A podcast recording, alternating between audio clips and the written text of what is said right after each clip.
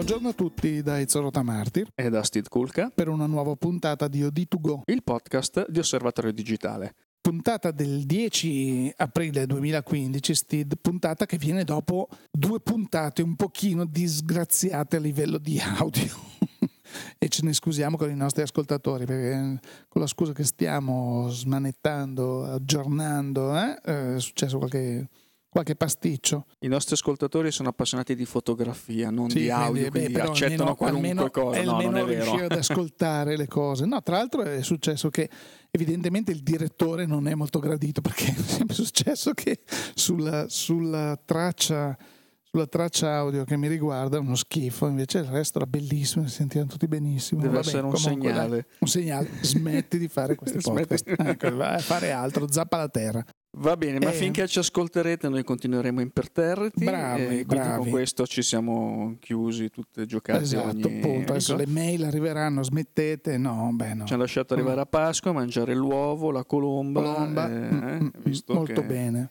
E adesso che abbiamo digerito pranzi di Pasqua e Pasquetta, riprendiamo con le nostre Novità fotografiche, novità che partono dall'uscita del nuovo numero, numero di aprile di Osservatorio Digitale, come vi avevamo promesso. Qualche giorno fa. Qualche giorno fa e eh, poi in sommario Ezio che cosa abbiamo ancora? Allora, in sommario abbiamo appunto la, la, l'uscita del nuovo numero di Osservatorio Digitale, poi ci sono delle ricche novità anche nel mondo delle fotocamere dedicate al video quindi le videocamere che fanno anche fotografie, cioè questi mm, ibridi che non si capisce. Sì, diciamo che ormai quelle sono, uh, stiamo parlando di, dei prodotti di Canon che sono usciti l'altro giorno anche questi e sono diciamo di derivazione delle, del, dalle EOS, però ormai hanno, hanno una loro conformazione, hanno una loro personalità dedicata decisamente al video, anche perché poi vedremo queste evoluzioni che cosa hanno portato. Ne parleremo eh, più avanti e poi in sommario non possiamo esimerci dal parlare anche di viaggi come ormai è abitudine da qualche settimana a questa parte in studio con noi Roberta Pattaro che ci darà ulteriori eh, ragguagli e informazioni sul programma di viaggi fotografici di Odi Travel e direi che insomma carne al fuoco anche questa settimana ce n'è quindi se vogliamo rimanere nei tempi eh, iniziamo Andiamo subito. subito. Ezio la settimana si è aperta con l'uscita del nuovo numero di Osservatorio Digitale, numero che eh, come avevamo promesso eh, ci presenta alcune novità a livello di rubriche, eh, proseguendo anche qui una, un filone, una tendenza che eh, è stata avviata con il numero di marzo, quindi stiamo continuamente apportando nuove rubriche a osservatorio. Sì, allora le, le, le, ci sono due rubriche nuove eh, che sono mh, mm, così, non in ordine di importanza, diciamo come ci vengono in mente eh, la, la, la, la, rubrica OD3D, che già il nome dovreste conoscere. E non è il robottino di guerre stellari, no, qualcuno. no, esatto. Eh, perché? Perché eh, dalle mail, dalle foto che ci mandate, così abbiamo visto che c'è Mm, derivate dalla, dalla, nostra pagina che avevamo aperto e che manteniamo ovviamente su Facebook eh, dedicata alla fotografia stereoscopica e non solo, abbiamo deciso di eh, inizialmente volevamo fare una rubrica che riprendesse un pochino gli argomenti trattati nel mese Invece c'è qualcuno qui che mai domo indefesso dice no, facciamo qualcosa di nuovo, studiamo ancora degli altri argomenti e quindi abbiamo deciso di inserire una rubrica che così secondo noi meritava, questo argomento meritava anche uno spazio sul nostro mensile dedicata a questo tipo di fotografia. Sì, eh, diciamo che c'è un motivo dietro questa scelta eh, dovuto al fatto che OD3D, la pagina di Facebook, eh, quindi OD Foto 3D, eh, perché OD3D purtroppo non si poteva prendere più, quindi è facebook.com eh, OD Foto 3D, tratta di stereogrammi, realtà virtuale, realtà aumentata, mh, cinema 3D, un po' tutto quanto. E ogni giorno, dall'inizio dell'anno, noi ogni giorno proponiamo una pillola eh, una fotografia, una notizia, un, così, una curiosità, una curiosità. Eh, però con quello stile abbastanza, eh, diciamo, agile che contraddistingue tutti i post di Facebook, non è che si possono fare delle articolesse su, su queste cose, mm, però devo dire che il, l'argomento o gli argomenti che vengono trattati sulla pagina o di 3D a volte richiedono anche un po' di approfondimenti, quindi qualcosa cerchiamo di sopperire magari eh, proponendo una serie di pillole collegate insieme in giorni eh, contigui. Eh, altre volte, per, o per certi argomenti, invece eh, ci può essere, meritano um, un approfondimento a parte e questo è un po' il motivo per cui è nato OD3D come rubrica su Osservatorio Digitale mensile. Quindi sarà un po', diciamo, una, una partita tennis, avremo mensi- tutti i giorni, dal lunedì al venerdì, eh, su Facebook queste pillole, queste curiosità e mensilmente poi una, un approfondimento, un, un, recap, come si chiama eh, in gergo, degli argomenti più importanti invece sulle pagine di osservatorio, perché effettivamente il settore eh, coperto da Audi 3D è un settore in grandissimo fermento, eh, al di là eh, del tentativo di imporre il, o di diffondere la visualizzazione tridimensionale sul mercato consumer che abbiamo visto negli anni scorsi con i televisori 3D, eh, sull'onda del successo del cinema 3D, che è un successo diciamo che si rinnova periodicamente, perché la storia del cinema è ricca di questi eh, ogni 15 anni circa c'è il filone 3D che si ripropone, magari con nuove tecnologie, nuovi accorgimenti e quindi tutti a parlare di 3D. Questa volta, il, l'ultima volta, il, anche il mercato dell'elettronica di consumo ha provato a cavalcare l'onda con questi televisori tridimensionali che pur essendo tecnicamente magari anche eh, indovinati hanno sofferto della carenza cronica di contenuti eh, eh poi adatti per, per la visione qualcosa è stato fatto a livello di produzione di fotocamere o videocamere capaci di eh, produrre immagini 3D, però è chiaro che insomma anche questo una, può essere un contributo abbastanza limitato. Uno magari la sera vuole vedersi un film e non le, le foto scattate al gatto o, o, fuori da casa. E, ehm, però al di là di questo eh, parliamo anche della realtà aumentata, parliamo quei tentativi, la Google Glass, che lì Google Glass prodotto che ha tentato di sfondare sul mercato consumer senza avere delle applicazioni killer come si chiamano, eh, fallito, ma non è che quel concetto di prodotto è fallito, ha delle applicazioni in ambiti eh, specifici, applicazioni verticali eh, che servono, che hanno un riscontro notevole e quindi c'è tutta una filiera di aziende, di, di operatori che lavorano su questo eh, tema. Quindi abbiamo poi anche bene, la storia del cinema tridimensionale, gli sviluppi, perché poi nuovi film vengono continuamente messi in produzione per, um, per il 3D con provando nuove tecniche, adottando nuovi accorgimenti. Quindi è un settore che secondo noi vale la pena tenere eh, d'occhio perché poi da lì magari possono uscire anche delle tecnologie o degli accorgimenti che eh, possono avere una, un riscontro, un utilizzo quotidiano in altri ambiti. Abbiamo parlato anche molto della Lightro Loom, questa macchina fotografica, i nostri ascoltatori eh, ricorderanno nel podcast un paio di puntate fa, visto che è iniziata la distribuzione anche sul mercato italiano e anche questa è una macchina fotografica che ricordo eh, faremmo torto al prodotto se non lo considerassimo soprattutto una piattaforma sulla quale si possono creare delle applicazioni che sono ancora tutte da scoprire. Quindi viene proposta indubbiamente come macchina fotografica. Sì, diciamo con l'impiego più semplice, quello più immediato. Esatto, eh, ma eh, per chi ha la possibilità, la voglia, il tempo, la capacità, diventa anche una piattaforma per potersi inventare qualcosa di completamente nuovo, perché è una tecnologia eh, del tutto innovativa. Poi il tempo ci dirà eh, su quali applicazioni questa tecnologia andrà ad affermarsi. Eh, però anche qui, eh, insomma, direi che vale la pena tenere d'occhio quello che succede, cioè, l'innovazione eh, non, non va ignorata, perché poi ci può piacere, ci può non piacere, però insomma se seguiamo il settore fotografico dell'immagine in generale è anche giusto sapere che cosa sta accadendo. Ecco, invece poi eh, c'è anche un'altra nuova rubrica di cui avevamo parlato, avevamo già accennato lo scorso mese, che è questa rubrica che si occupa di illuminazione, l'abbiamo chiamata Storie di luce, eh, perché così vogliamo raccontare un po' come viene illuminato un soggetto quando non è sufficiente la luce naturale. Quindi c'è tutto un mondo nella fotografia, la fotografia è luce, eh, però quando la luce è solare, la luce naturale non, è, non c'è o non è sufficiente, ovviamente si ricorre all'illuminazione artificiale.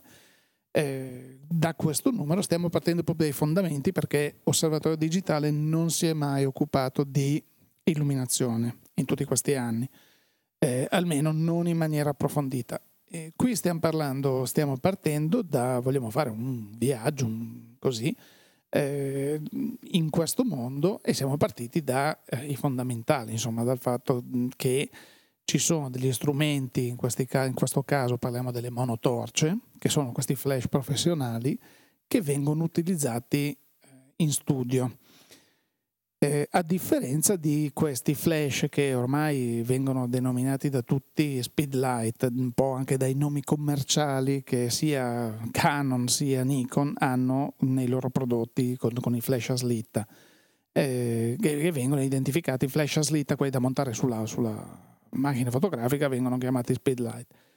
Hanno dei vantaggi che sono leggeri, li puoi portare in giro e tutto così, ma quando si tratta di gestire la luce in un certo modo, perdono a mani basse nei confronti, cioè, o meglio, i monotorcia vincono a mani basse nei confronti di questo tipo di illuminatori. Perché? Perché hanno una serie di vantaggi che appunto vi invitiamo a scoprire leggendo questo tipo, questo, questa rubrica e che crediamo sia di, di, di, interesse per tutti, anzi vi invitiamo a scrivere domande, cose del genere, se c'è qualcosa che vi interessa particolarmente, qualche, che, qualche domanda che avete a riguardo e noi attraverso il podcast vi risponderemo di volta in volta. Sì, diciamo che questa rubrica nasce un po' anche qui da una, un punto della situazione che noi abbiamo fatto qualche tempo fa, perché Osservatorio eh, fino ad oggi ha seguito l'evolversi della tecnologia delle macchine fotografiche perché era quello il campo che partiva da zero. Osservatorio nato nel 2007, quindi quando la tecnologia digitale esisteva, era già affermata, ma ancora aveva molto eh, davanti per potersi eh, per poter arrivare a competere con eh, fotografia analogica a cui tutti eravamo abituati e quindi abbiamo ritenuto opportuno in quegli anni seguire questa evoluzione eh, tecnica della fotografia digitale. Oggi che, come spesso ripetiamo, quel tipo di tecnologia è ormai eh, maturo, è ormai arrivato, certo tutto migliorabile, sarà sempre migliorabile, ci saranno sempre nuovi prodotti di cui parlare e ne parleremo, però diciamo che ormai insomma se si vogliono fare le cose...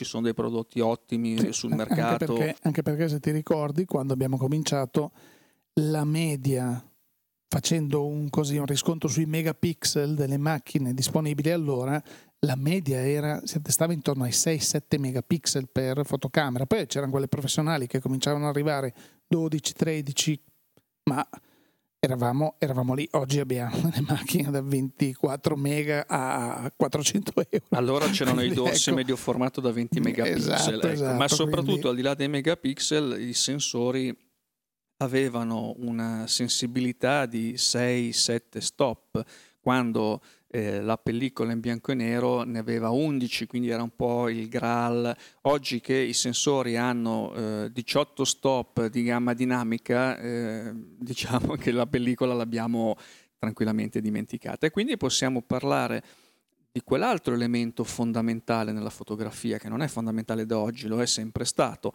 eh, che è quello proprio della luce, del controllo della luce, della luce in studio, della luce in location, eh, tu dicevi eh, quando la, la luce, l'illuminazione ambiente è insufficiente, per esempio all'aria aperta, quando il sole non c'è o, o, è molto debole, ma anche quando il sole c'è ed è molto forte. avere un'illuminazione che riesca a stare alla pari con quella solare è importante perché non vogliamo lasciare che sia il sole sempre a dettare l'illuminazione del nostro soggetto. Se vogliamo dirla nostra, dobbiamo essere in grado di competere con il sole, che esatto, non è esatto, poco. L'illuminazione e... artificiale eh, va proprio a modificare gli effetti di quella che è la luce anche naturale. Per esempio, la foto di copertina di questo mese, che è una foto realizzata da Max De Martino con, in occasione del test dello scorso mese, abbiamo, come test avevamo il Profoto B2, questo, questa novità assoluta eh, di queste torce portatili. Eh, fantastiche, te le metti, metti, metti l'alimentatore a tracolla e te ne vai ovunque e fai delle foto. In quel caso Max ha fatto questa foto in pieno giorno, ma la foto sembra fatta di notte, cioè, cioè l'hai fatta di notte? No, cioè, quindi c'era la luce normale. E non è post-produzione. E, non è post-produzione, è fatta scientemente con un uso specifico de, degli illuminatori. Quindi questo è solo uno degli esempi che, che poi vedremo nel corso delle, delle puntate. L'utilizzo di questi strumenti mh, va spiegato al punto che poi ci avvarremo anche della collaborazione di professionisti perché eh, questa nuova rubrica nasce in collaborazione con una delle più grandi case di eh, produzione di sistemi di illuminazione che è Profoto, la svedese Profoto e con loro stiamo andando a sviscerare un po' tutti i segreti e, e così partendo dagli utilizzi più semplici, tra virgolette, fino ad arrivare a, arriveremo ai setup di studio che probabilmente nessuno di noi andrà ad utilizzare o eh, ne avrà bisogno. Auguriamocelo, però vorrebbe dire che comunque avremo dei, dei, dei, degli assignment piuttosto importanti. Però è bene sapere che cioè, quando si fanno certe foto che vediamo sui giornali patinati e così, mh, mm, difficilmente vengono realizzate con i flashettini. Poi tutto è possibile perché comunque c'è Joe McNally che fa delle cose con 57 eh, flash, ma qui siamo a un altro, siamo all'opposto, no? qui invece parliamo di una luce, che in questo caso parliamo di un monotorcia, quindi di un punto luce che eh, diceva, beh ma se io uso il mio flash su, sulla macchina, eh, allora è uguale, no, perché come viene spiegato nel, nel, nel testo della rubrica, la monotorcia, questo tipo di illuminazione ha una duttilità e una mh, versatilità che i flash normali non si sognano neanche lontanamente ad avere. E qualcuno potrebbe dire, eh sì, vabbè, è facile perché comunque flash costa X, questo costa X moltiplicato, non è vero se appunto prendiamo in considerazione che un fotografo, un amatore voluto, un eh, semi-pro o un pro comunque si avvale di uno strumento vero, non del flash cinesone che compra con vabbè, qualcosa che sia affidabile, non costa esattamente due soldi. Mm, eh, ci attestiamo in svariate centinaia di euro.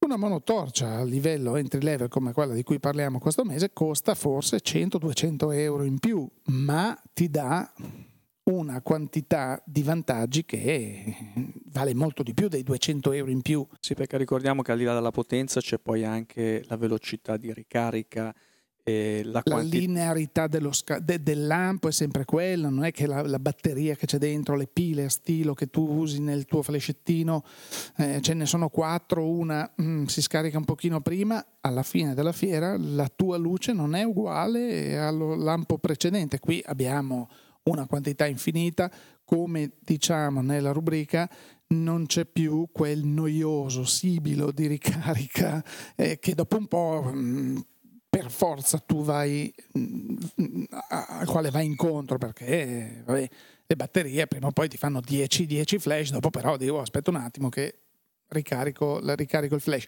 Qui questa cosa non te la scordi, stiamo parlando di un illuminatore ancora di tipo tradizionale, quindi col suo bel cavo, con la sua batteria. Eh poi arriveremo a quelli che sono gli impianti da studio grandi, più complessi, fino a quelli che abbiamo già visto, tipo i B2 o i B1, che sono i modelli senza, senza fili che ti puoi portare ovunque, non hai più, non hai più problemi di dove l'attacco la presa, eh, non c'è la presa, c'è la tua batteria. Sì, perché il B1 è questo monotorcia con la batteria montata direttamente sul corpo del flash, quindi questa è stata la grande novità. Mentre invece il B2 è eh, sempre con il cavo, ma con un generatore, una batteria eh, abbastanza compatta per cui può essere tenuta tranquillamente a tracolla e quindi diciamo che rimane portatile, ok, c'è un cavo che nel caso del B1 manca, eh, però è comunque un sistema che tu puoi trasportare dove vuoi. Assolutamente, ci sono problemi. dei kit con degli zaini, te li metti in spalla, te li porti ovunque.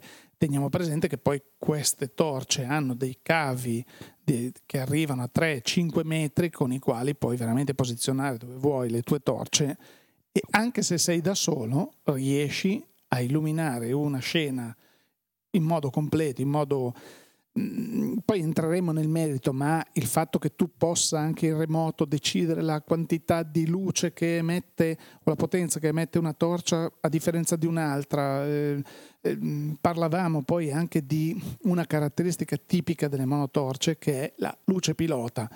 Che cos'è la luce pilota? È una luce fissa, continua, che ci permette di illuminare il nostro soggetto intanto possiamo fare delle misurazioni e vedere come risulterà illuminato il soggetto stesso quando scatterà il flash. Però lo facciamo in maniera continua, allora possiamo decidere no, lo spostiamo più di qua, più, eh, aumentiamo la potenza, la diminuiamo, possiamo lavorare in modo eh, più tranquillo e poi la grossa novità di questi, di questi illuminatori sta nel fatto che questa luce continua ormai è a LED, è fredda, cioè non scalda più, non emette più, non è che il povero soggetto lo illumini per un quarto d'ora, poi lo trovi abbronzato o carbonizzato. No, perché sono strumenti molto evoluti e così via. Cioè, tu, tu pensa a chi eh, fotografa aliment- alimenti, fotografia food, dove il calore è sempre ecco. stato uno dei problemi pazzeschi. Provate a fotografare un gelato con una lampada da 500 watt a magari a un metro di distanza.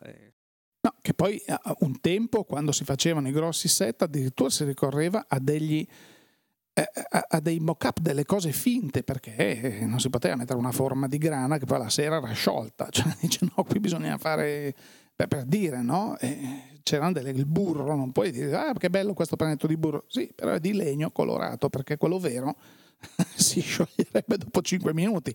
Quindi oggi questi problemi non ci sono più, ma sono solo delle, del, degli, alcuni degli attu che, ci, che, che, offrono questo tipo di, di, di lampade. Quindi speriamo di fare cosa gradita così nell'avervi presentato questa nuova rubrica.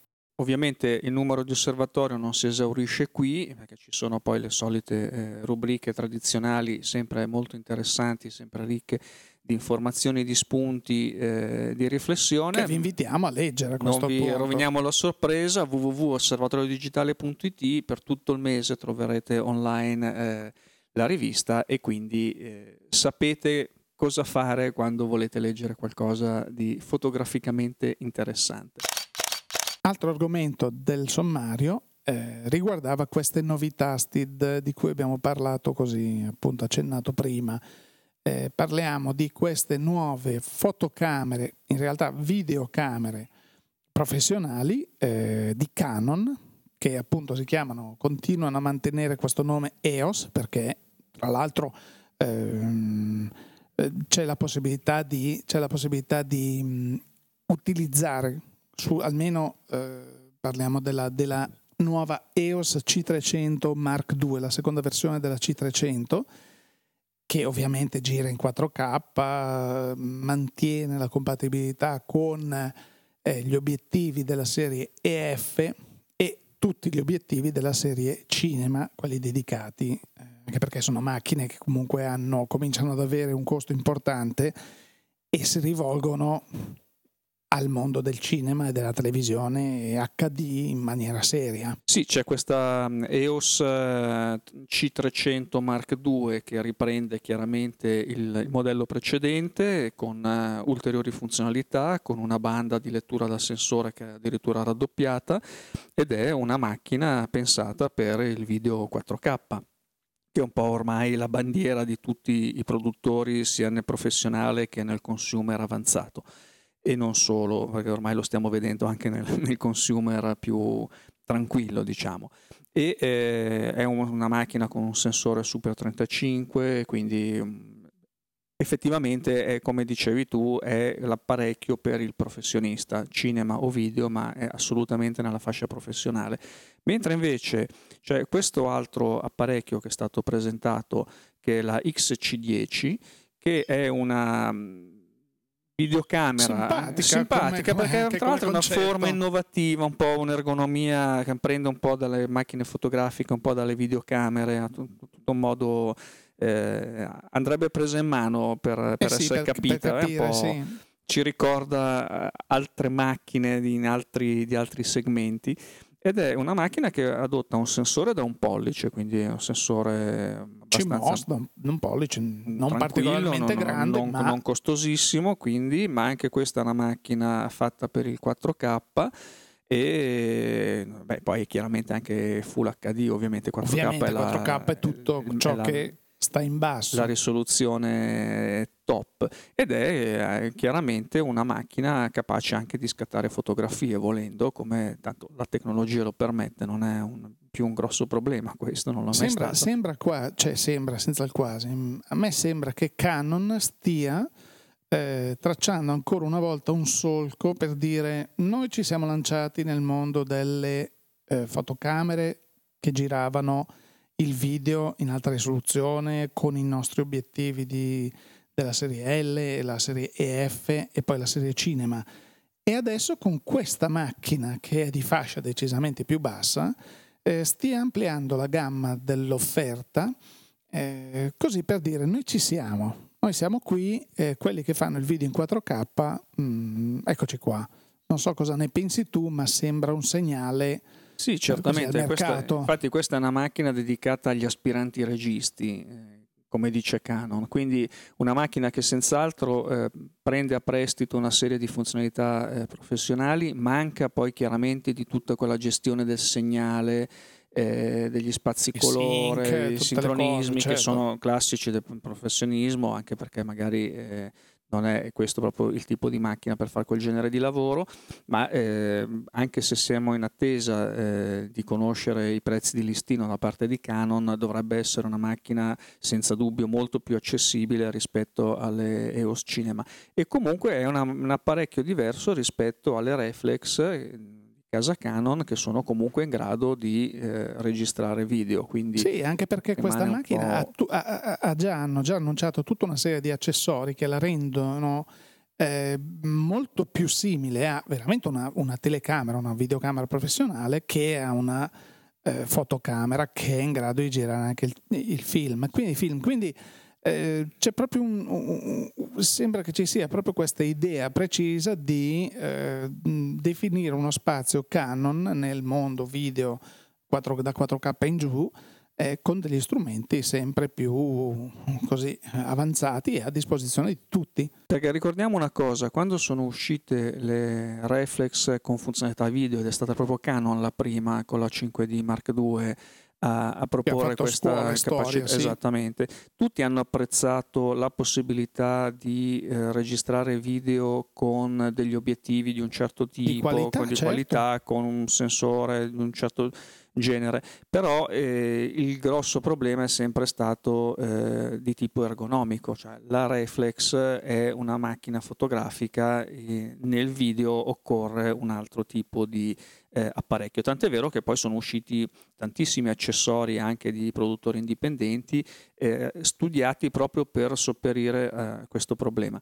Eh, questo tipo di macchina come l'X10 o le EOS Cinema anche ergonomicamente rispondono di più alle necessità eh, di, del videomaker, eh, sia a livello proprio di ergonomia, sì, nel senso di impugnatura, di posizionamento dei controlli, sia anche poi tu pensa a tutto il posizionamento delle uscite, degli ingressi che eh, finché tu hai un cavetto collegato può stare ovunque, non ti darà mai fastidio, ma qui parliamo macchine che hanno 444, 442, una quantità, cioè, ti sembrano dei mixer, dei banchi esatto, di, esatto, regia esatto. e devono essere, queste, queste prese devono essere in, in posizioni chiaramente che non ti danno non ti impediscano poi di riprendere video, tanto più che dopo tu gli obiettivi li devi anche gestire in un modo diverso, l'autofocus, il focus continuo, eh certo, movimento, poi, tutta ecco, una serie di problematiche. Hai toccato un argomento che proprio Canon ha voluto alzare l'asticella ancora un'altra volta dicendo benissimo i nostri obiettivi EF di grande qualità, tutta serie L e così via,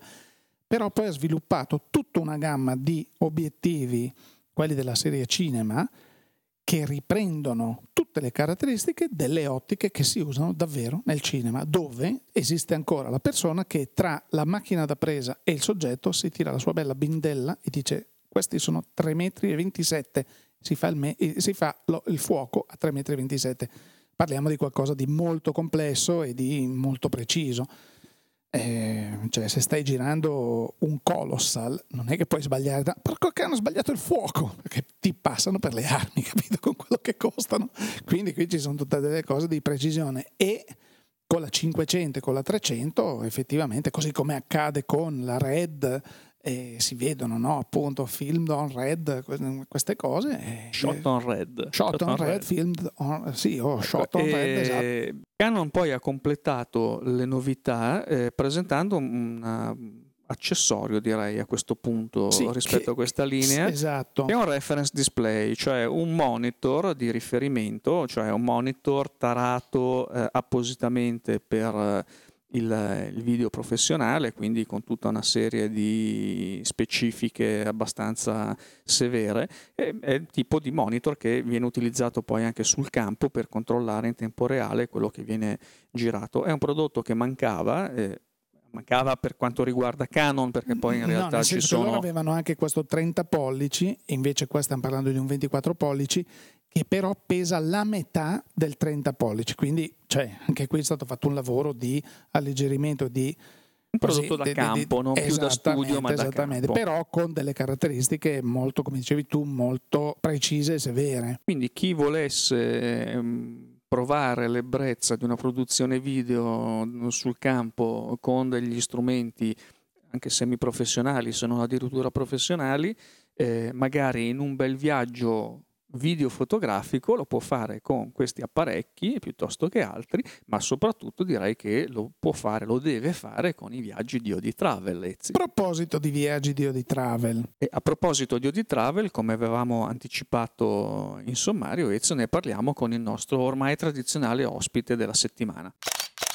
Allora, di nuovo con Roberta Pattaro, Steve, siamo ancora qui, però stavolta dobbiamo entrare nella polpa, nella, dobbiamo entrare nel vivo, cioè qui ci chiedono, ma allora parlateci un po' dalla viva voce di chi li ha creati questi viaggi. Qui gente che si lamenta, no? Roberta hanno appena telefonato, appena partito il viaggio per il Brasile, ci chiamano, oh no, ma io, eh, porco cane, abbiamo una planning di, di un anno eh, l'abbiamo fatta apposta Roberta, no? Eh certo, abbiamo appunto creato più di un appuntamento mensile proprio per dire diamo l'opportunità a tutti di scegliere la data che più è conveniente per loro, appunto per la partenza, in base a tutti i loro impegni, le ferie e quant'altro, per poter appunto diciamo godere di questa opportunità di no, viaggio fotografico. I gruppi sono così piccoli che purtroppo i posti se ne vanno in fretta. Eh, eh certo, e quindi eh, su certe destinazioni che hanno appeal molto interessanti conviene prenotare con largo anticipo proprio per dire sono sicuro che eh, andrò e partirò con, in quel viaggio, in quella partenza. Avevamo qualche, avevamo qualche, dubbio inizialmente perché pensavamo che quando abbiamo pensato al Brasile e noi abbiamo lanciato questa idea folle, tu hai risposto benissimo, non c'è problema, hanno fatto un plissé Roberta, Anzi. noi pensavamo adesso, adesso, la sconvolgiamo, lei ha detto eh, tre giorni, ci ha detto ecco qua tutti eh, via, indirizzo, andate qui, là, eh, che era appunto Brasile, la gente pensa a San Paolo, Rio de Janeiro, queste cose qua, invece noi siamo andati per motivi fotografici a Brasilia e a Salvador de Bahia. E, e c'è un perché E certo, voi mi avevate chiesto qualcosa che potesse stuzzicare i fotografi e allora ho detto ma perché non li portiamo a Brasilia? E voi Brasilia? Certo, la capitale del Brasile, perché tutti poi pensano che sia Rio, invece no, No, è Brasilia che ha veramente una spettacolarità dal punto di vista archi- architettonico unico e raro veramente per la modernità di tutte le strutture che ha inventato, che ha creato il famoso architetto Oscar Niemeyer. Ho detto perché non andiamo lì e quindi il fotografo può essere veramente eh, stimolato da fare fotografie pazze, moderne e quant'altro. E poi ho detto, e perché non uniamo alla modernità invece la l'architettura anche. barocca, classica che possiamo trovare invece nella me- meravigliosa città di Salvador Bahia?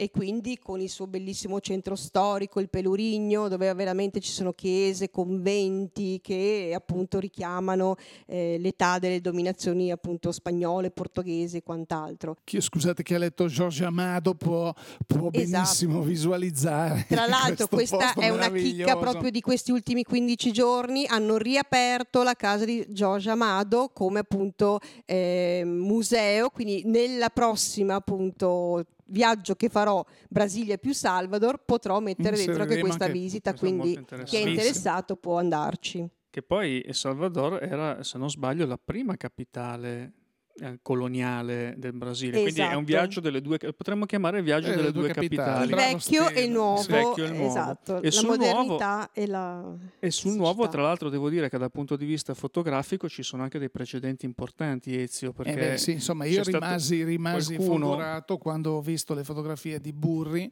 eh, che appunto tra l'altro fotografava Niemeyer quando stavano, quando stavano progettando questo posto nel nulla. nel nulla, esatto. Da niente creiamo qualcosa che sia una città eh, speciale, appunto la capitale, e questa è la fortuna di fotografare gli indios che erano lì che dicevano questi cosa fanno? Questi stavano tirando delle strade, l'aeroporto, la, la- la via principale, cose meravigliose, foto in bianco e nero le trovate su internet, poi vabbè insomma sull'agenzia Magnum trovate queste foto meravigliose. magari anche qualche Da- bel libro qualche prendere merita. spunto anche, eh, sì sì.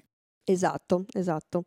Ecco, quindi abbiamo cercato di trovare qualcosa che rappresentasse il Brasile e che fosse un appeal diverso al solito Brasile un po' stereotipato eh, del nostro immaginario.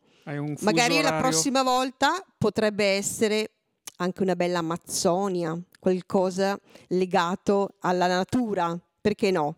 Qui ci facciamo prendere la mano, siamo Sì. rovinati. È, è un lavoro pericolosissimo, Sì, pericolosissimo. questo, perché bisogna darsi un'autodisciplina ferrea per questi Sì, viaggi. per non scappare, anche perché poi quando arrivano i programmi, noi li vediamo, abbiamo la fortuna di vederli in anteprima con queste foto così, ve voglio dire, fatevelo voi il podcast e il giornale che noi partiamo. Invece, Esatto. Colpa di Roberto. Sì, perché poi Roberta devo dire che proprio ci siamo trovati Sì, eh, con lei su queste bravissima, cose. non ci stancheremo mai di dirlo. Infatti anche chi torna dice il viaggio è contentissimi, tutti siamo contenti anche noi. Bene, non- noi ti dobbiamo solo ringraziare veramente. Grazie mille a Perché voi. se questa cosa è diventata, era un nostro sogno, è diventata realtà, lo dobbiamo a te e a Travelandi effettivamente. Anche perché viaggi di questo tipo, organizzati in questo modo, con eh, le strutture, con i vettori, con il programma, con l'organizzazione che c'è dietro, non è che si trovino veramente Non è che gli vogliamo angoli. cantarcela e suonarcela da soli come si suol dire, però il viaggio col pulmino eh, fin da Milano a Venezia con la parrocchia lo possono fare tutti e va benissimo. Panino, c'è pranzo al sacco, così quando vai dall'altra parte del mondo devi avere determinate garanzie di sicurezza, il fatto che arrivi lì trovi l'albergo, non eh, che poi nel vostro settore Roberto Esatto, tutti i giorni giorno, quindi ci gente sono, che poi eh, pernotta in aeroporto, le vacanze dove. fantasma famose Ecco, ci sono ecco, sempre. Quindi voglio dire, cerchiamo, e poi vengono a cercare noi, per cui... Comunque, Va direi grazie ancora anche di questo intervento. Grazie a voi. Grazie alla- Roberta e alla, alla prossima, Alla prossima. ai nostri microfoni. Anche questa settimana, Steve, abbiamo finito il tempo a disposizione, siamo sempre andati un pochino oltre, però credo eh, si sia parlato di cose interessanti. Sì, eh, Eh, a questo punto non ci resta che, ah, come al solito, ricordare tutti i nostri, nostri indirizzi. Sì, sulle nostre pagine di Osservatorio Digitale www.osservatoriodigitale.it, le pagine di fotoguida su www.fotoguida.it dove trovate anche il comparatore come sempre, le pagine social su Facebook, le pagine fotoguida di osservatorio o di 3D. Pinterest. Eh, Pinterest. Abbiamo, Abbiamo la pagina Facebook anche di Oditravel, Oditravel anche il suo sito www.oditravel.it dove ricordiamo ancora potete trovare anche l'elenco delle agenzie che trattano i viaggi Oditravel e vi possono dare ogni eh, eventuale informazione che vi potesse servire. E, eh, Beh, ricordiamo che i più fortunati che hanno la possibilità di, di, ascoltare il podcast con uno strumento che permette loro di vedere anche la, la, la traccia grafica, quando passano i cartelli o di travel o di 3D, basta che facciano clic, il podcast si interrompe un attimo e li mandano direttamente alla... Oppure possono continuare ad ascoltare il podcast mentre visualizzano sul computer o sullo smartphone la pagina relativa a quello che, di cui si, si, sta parlando. Sì, quindi è sufficiente un media player di generazione abbastanza recente per poter avere questa interazione col podcast. Senta, io ho un Nokia 3910. Grazie, farlo? arrivederci, la chiameremo noi. A proposito di podcast, noi vi diamo appuntamento a settimana prossima. Scusi, io ho un Motorola StarTAC. Vada via, vada via. è un pezzo da museo ormai. Settimana prossima Ezio che sarà il podcast di venerdì 17. E io non ci sarò perché dopo, dopo so due... che mi hanno chiamato da qualche parte. Dopo ben due podcast venerdì 13 a febbraio-marzo abbiamo esatto, podcast venerdì 17. Quindi credo che quindi, anche sì, sì, tutte sì. queste disavventure audio che abbiamo avuto ultimamente ecco, va bene, va bene. possono dipendere anche da questo. Per il resto direi che questa settimana è veramente tutto e quindi da Steve Kulka e da Ezio Rotamarti grazie per l'ascolto e a risentirci.